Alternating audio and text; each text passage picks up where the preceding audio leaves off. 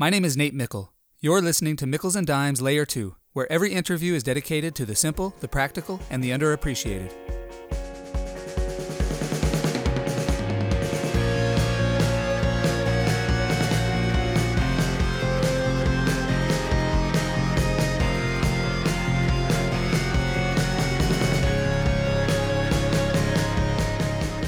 Amy Wrzesniewski, professor at the Wharton School of Pennsylvania, is an award winning professor who researches how people make meaning of their work. Her research on job crafting examines how people redraw the boundaries of their jobs to change both their work identity and the meaning of their work.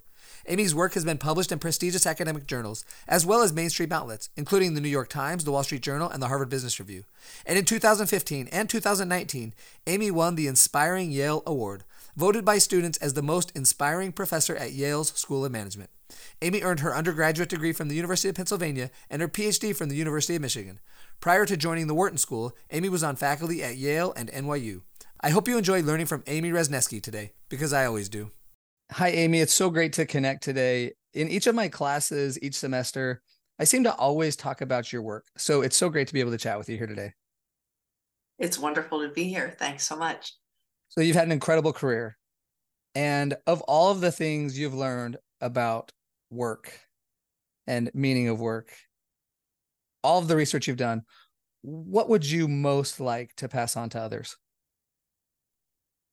That's a terrific question. And I think there are two things that fall into two different buckets on that question. The first is I think it's really important to keep in mind something that I have found in in some of my earlier work and continue to find in current work, which is the kind of meaning people make of the work they do is not solely a function of what that job is. I think in the the public, kind of the lay literature, if you will, or public opinion, um, and certainly students who are looking for the kinds of opportunities they should be going for in their work and jobs and things that they're searching for, we tend to make a mistake in thinking that certain jobs are meaningful and other jobs are not. And what the reality is, based on research and data and really digging into these questions, looking across lots of different types of jobs, lots of different kinds of work, to look at how do people make meaning of that job? How do they make meaning of this job? Um, what we find is the job doesn't really matter. There are people who are in that job who see it as a source of income. That's their primary relationship with it. They're not seeking or receiving much else from the work. And that's not a function of certain kinds of jobs. It's you find people like that in every job, including in jobs that require a huge amount of education and pull down lots and lots of income. Um, and also, the opposite is true that people who see their work as an end in itself and see that work as making the world a better place in some way that is meaningful to them, there are people who work in almost any job you can describe or list or think of who see their work that way. And so, if you think about where you're likely to find meaning in the work that you do, I think it's really important not to have your head turned by jobs where you think just by the nature of the job, it has to be meaningful, or just by the nature of the job, it can't be meaningful. And remember the reality that the meaning is really in the relationship between the person and the work they're doing and how they relate to that work. And that makes it far more personal and suggests that there's a lot more openness that people ought to have as they think about where do they think they're most likely to be lit up by the tasks that they're doing the relationships and inter- interactions that they're having in the work um, and to try to seek out those kinds of contexts even if they're not necessarily the ones that everybody else is running after so if somebody is working at a job and they are just bringing home a paycheck, that's their focus. How can they shift their mindset to start really finding value in their work? Um, that's a that's a really good and complicated question because one of the things that I have found in my own work, uh, and I think it's pretty consistent with other work too, is that in general, these orientations are pretty stable. So it's not the case. Uh, once someone said to me, whether I see my work as a job, career, or calling depends on who I just hung the phone up with at work. And I mm. don't think it's quite that labile or, uh, you know, plastic. Uh, I think really people have the general relationship they have they have to the work that they're doing and things can move that around over time um, but i i think it's fairly sticky. Um, that said but it's not totally sticky right? If you think about someone for whom the work that they're doing feels like a job. It feels like primarily it's an economic exchange with the organization. I put work in, money comes out. I can then support my life uh, outside of work or maybe my family if I have a family. Um, but perhaps that same person thinks, gosh, I'd really like to find more in this work. I'd like this work to be signify something to me that goes beyond that it's a way to make a living and support myself. Um, the advice I would have there um, comes from work that I've done and others have done um, in creating a literature around job crafting and the kinds of moves people make to change up the task design, the relational design, and how they think cognitively about the work that they're doing so that they begin to experience the work in a different way and are able to experience the kind of meaning that they seek from that work in the very same job without needing to change jobs or find a different employer or find a different situation. I think the the place to look first and it may not be foolproof, but the place to look first is where might you have latitude or degrees of freedom to make some changes to the way in which you're doing your work, the tasks you're concentrating on, things that you're maybe pulling back from that can change how you're engaging with, thinking about, um, and and seeing the meaning of what it is you're doing in that job. So this makes me think of a couple things. One, uh, just trying to change our perception of work is maybe maybe a, a decent place to start, but certainly not the end all. So, for example, I, I, work with a company. They're they're one of the largest owners. Well, they are the largest uh, owner operator of Little Caesar store in in the world. And one of the ways they think about their work is we're not just making pizzas. We are actually helping families and friends and communities celebrate life's greatest moments. Because if you think about when do people order Little Caesars, it's you know at a birthday party or some sort of like celebration, a, a group get together. And I think so that that simple reframing is maybe a good place to start. But what you're talking about here is more than just you know thinking about it. We're talking about crafting so, how can we actually change elements of the job to make it more satisfying and meaningful? I'm glad you raised that. And it's a terrific story because the thing I would expect that would come out of a reframe like that at Little Caesars would be okay, we're not um, taking orders, fulfilling orders we're actually having this impact in people's lives and we are part of these special moments in people's lives. And it's not too far a leap to think about how would that change the way that people who work in those stores interact with customers how do how else do they ask questions about what would be helpful to make this thing really special? Um, how might they then create relationships where that's the go-to place every time there's good news to celebrate? It's a little caesar's night right? So you can imagine it becomes it quickly moves from being just cognitive mm-hmm. to being behavioral as well, right? To be thinking about, you know what we should do, given that we're often a celebratory sort of go-to place, whether people are coming in or ordering, uh, ordering in, maybe we ought to be also including this in what we send along as a matter of course, as a way of just deepening our relationship with our customers. Um, and so I think the way to do it is something that I can already naturally see happening, you know, in Little Caesars if people are really embracing this frame, which is it doesn't just stay sort of in the mind that I'm doing exactly the same movements and tasks all day, but I'm just thinking about it differently. It starts to become, I'm actually doing different things. I'm relating to people in different ways. I'm spending more time with certain people, maybe less time with other people as I redraw these task boundaries and relational boundaries and interaction boundaries around the work. And I'll give you an example. So together with Jane Dutton and Gelaye Debebe, we did a study years ago of a university hospital system, and we were studying people who clean hospital rooms for uh, their full time job at the hospital. And this was a job that had an extensive job description, so lots and lots of different tasks in the job description. And part of the job was um, that the cleaning staff members were not supposed to be interacting with patients or their visitors unless someone asked a question of them or made a request of them. So they were very much meant to be kind of, you know, moving in and out of spaces almost invisibly, right, to do the work of cleaning. And what we found in studying people who were doing this job is that there were people who described extremely rich engaged, sometimes quite long lasting relationships with patients and their visitors when those patients had been long term patients and long after they had been discharged. And in trying to figure out, well, how does that happen in a job where you're not even really supposed to be talking with people when you go into the room unless they start talking with you and invite a conversation?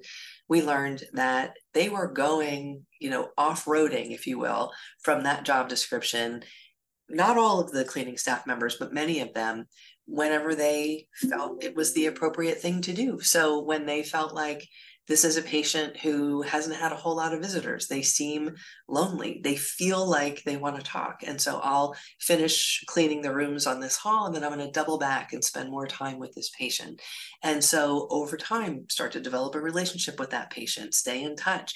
We had a cleaning staff member in our sample who was still writing to patients oh. years after they in the hospital. So it begins to in the midst of doing the things that you're responsible for uh, to the organization and your work, it starts to look like interactions, relationships, tasks that you are doing or maybe doing less of that speak more to what it is you really feel you're doing there. And in this context, people who were in our sample who were engaging in these different ways of doing the work talked about the work really differently when we asked them what they did there. And in the most extreme case, when we asked one of the people in our sample, What is your role here in the hospital? Most people answered that by giving us their job title. This person answered it by saying, I'm a healer, which, as you can imagine, was a pretty striking thing to hear. Mm-hmm. And so we said, Could you tell us more about what you mean? And they say, Well, their answer went something like I create clean spaces. I clean spaces in which patients heal in the hospital as they recover from their illnesses or surgeries. But I also do everything I possibly can to facilitate their healing. And whether that's doing things for them that I think they need or that they're asking for, doing things to take care of their family so they're less worried about their visitors and loved ones as they're trying to heal, that is very much part of what it is I'm doing here. And that meant a lot of off task work and a lot of off task um, discretionary things that they were doing, some of which could have gotten them in trouble, frankly, against their job description. But for them, completely transformed the meaning of what it felt like to be a part of that hospital and a part of the hospital's mission. Yeah, such an incredible story and example. And this is why I just love your research and talk about it with my students every semester. Well, you mentioned two things at, at the outset. So uh, that was one main lesson. What was the other lesson that you'd most like to pass on? So the other lesson you anticipated in asking about, well, what is it that someone who sees their work kind of more as a way of getting uh, a paycheck and and getting through the things they need in life, um, how can they transform the meaning of that work? And that was the second thing that I I think was really key to draw attention to. So I'm glad you did because I think, especially for students, especially we're thinking about students, I find that it is often far too common for students to think about finding a job as being almost a magical exercise in finding a fit as opposed to creating a fit in terms of the work that they're doing. So I sometimes have joked with my students that, um, so forgive me for this, but I have sometimes ask them by a show of hands how many of them have ever dated anyone. And most of them, by a certain age, will raise their hand. Um, and I'll say, okay, so you have some experience in this realm, and you don't really have to date very long before you realize that it's probably not the case that there's one perfect human being on the planet just for you, but instead, there are probably some finite number of people with whom you could build a great relationship and a great life. And the the work and the task there is finding someone with whom you can make a great relationship and a great life and then doing that. And so i'll joke and sometimes observe that sometimes students who are quite sophisticated about the workings of the romantic world and understand this and embrace it look at the world of work and completely have this magical you know power twins uh, or wonder twins unite kind of view that they're the perfect person for the perfect job. And once they find that perfect fit, they're going to skip to work every day, whistling a happy tune, and they will be happy forever. And I feel like that is such a giant setup to disappointment because it's rare to find a perfect fit with any particular job or organization. I think the task that students should think of setting for themselves is finding work that they think they will enjoy and that they think matters and they'll find meaningful in some way, and work where they can see there's going to be some flexibility in making that work their own. Meaning, once they get on top of what the skills are in the job, that they can begin to customize elements of that work or the kinds of projects they're doing or the kinds of clients or customers they're working with or the kinds of project teams they're on so that they can get more of the kinds of tasks and relationships that for them make the work most meaningful. So instead of hoping to happen upon it perfectly right out of the gate, I think the task that uh, students would be better off imagining for themselves is finding where is a place where from the beginning the work feels promising. And i can see that the people who are working in this organization have really been able to make this their own that they have found ways to contribute that really feed them and are right for them and that that possibility might be here for me too this just makes me think of an experience i had i'd been married about six years and uh, felt like I had a great marriage and I was reading Carol Dweck's book on uh, mindset, and she was talking about having a, a growth mindset in relationships. And as simple as that idea sounds, in the moment it hit me like, oh my gosh, I have a good marriage. I try to be a good husband. My my wife tries to be a good spouse, but I've never thought of like what if we take a growth mindset approach and let's like try to make our relationship better not just kind of exist and try to do a good job and just let it be what it is. And and so i was thinking of this in terms of a job right? Like it can be easy to say i'm going to go find a job where i fit and i'm just going to work there. And what i love from what you're saying is yeah that's that's the first step. And now let's take that second step and let's create an even better place for us yes yes and and I want to, you know, there's a there's a caveat I think that I is worth bringing up in relation to that, which is, and this goes back to Hackman and Oldham's uh, job characteristics theory and growth needs strength, and you know these moderators of these relationships that they studied for so long, um, and so well. And you know, I think that there, I always want to reserve a space for people for whom they really are not seeking more from the work than a way to make money and get on with the rest of their lives, either because that is their strong preference or because there are so many other things going on in other elements or other domains of their life that that is what the relationship with the workplace needs to be. Um, and so i think leaving room for that and leaving room for people to craft the jobs they're in in any direction that they need to so that they can derive the kind of relationship that will most feed them or serve them um, in the work is is something that I feel strongly about as well. Um, although to your point, many many people are seeking more meaning than they're finding in the work they're doing, and so I think creating space for that um, is is crucial. Yeah, great point. Let's create it into the thing that most suits us, that will be most helpful to us. Uh, just the last thing it made me think of also uh, years ago, I remember reading something from Adam Grant, and he was talking about how uh, something to the effect of, you know, he's constantly getting emails, and it's just like, you know, it's it's a constant interruption. And then one day he has the thought, and maybe it was from reading your work, you know, the point of my job is to help people, and these emails coming in are an opportunity to help and so then he he would start blocking off time and then look forward to that moment when he could help and that simple reframe Uh, so maybe that was my, like the first step for me. Anytime I get an email, I try to think about it, you know, excitedly, positively. This is a chance to help.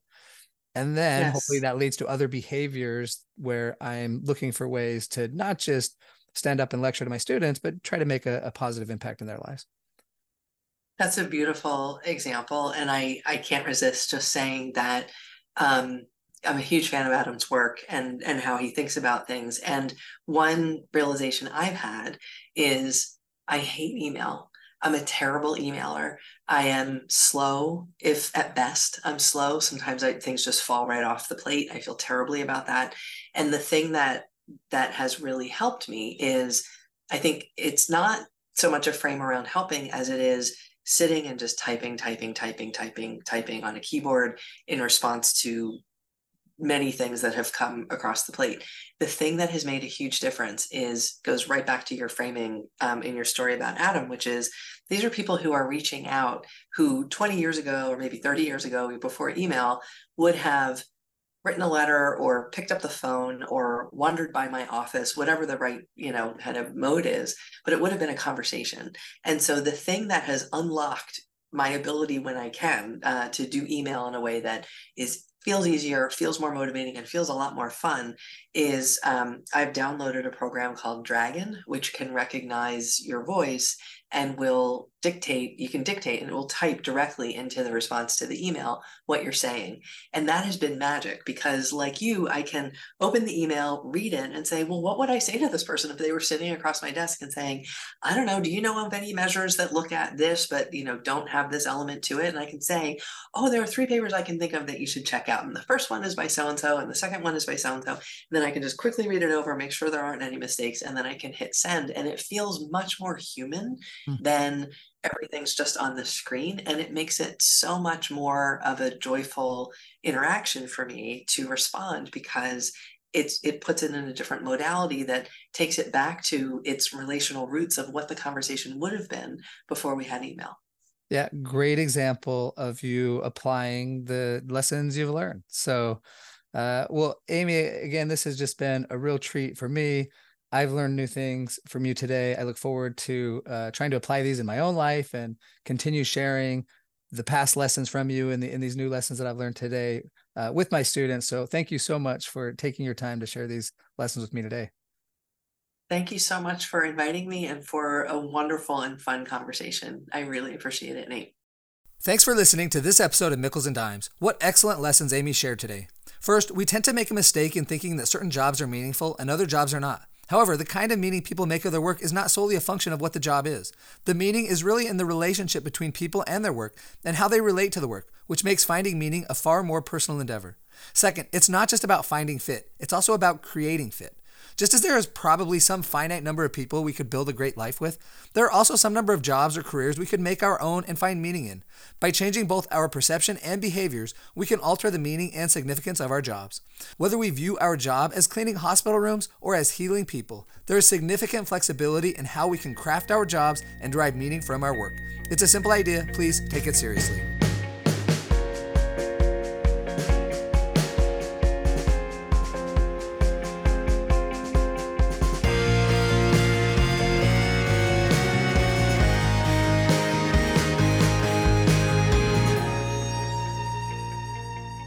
Nate Mickle here with two final requests. If you enjoyed this episode, please subscribe to the podcast and leave a five star review on Apple iTunes. Thanks for your support.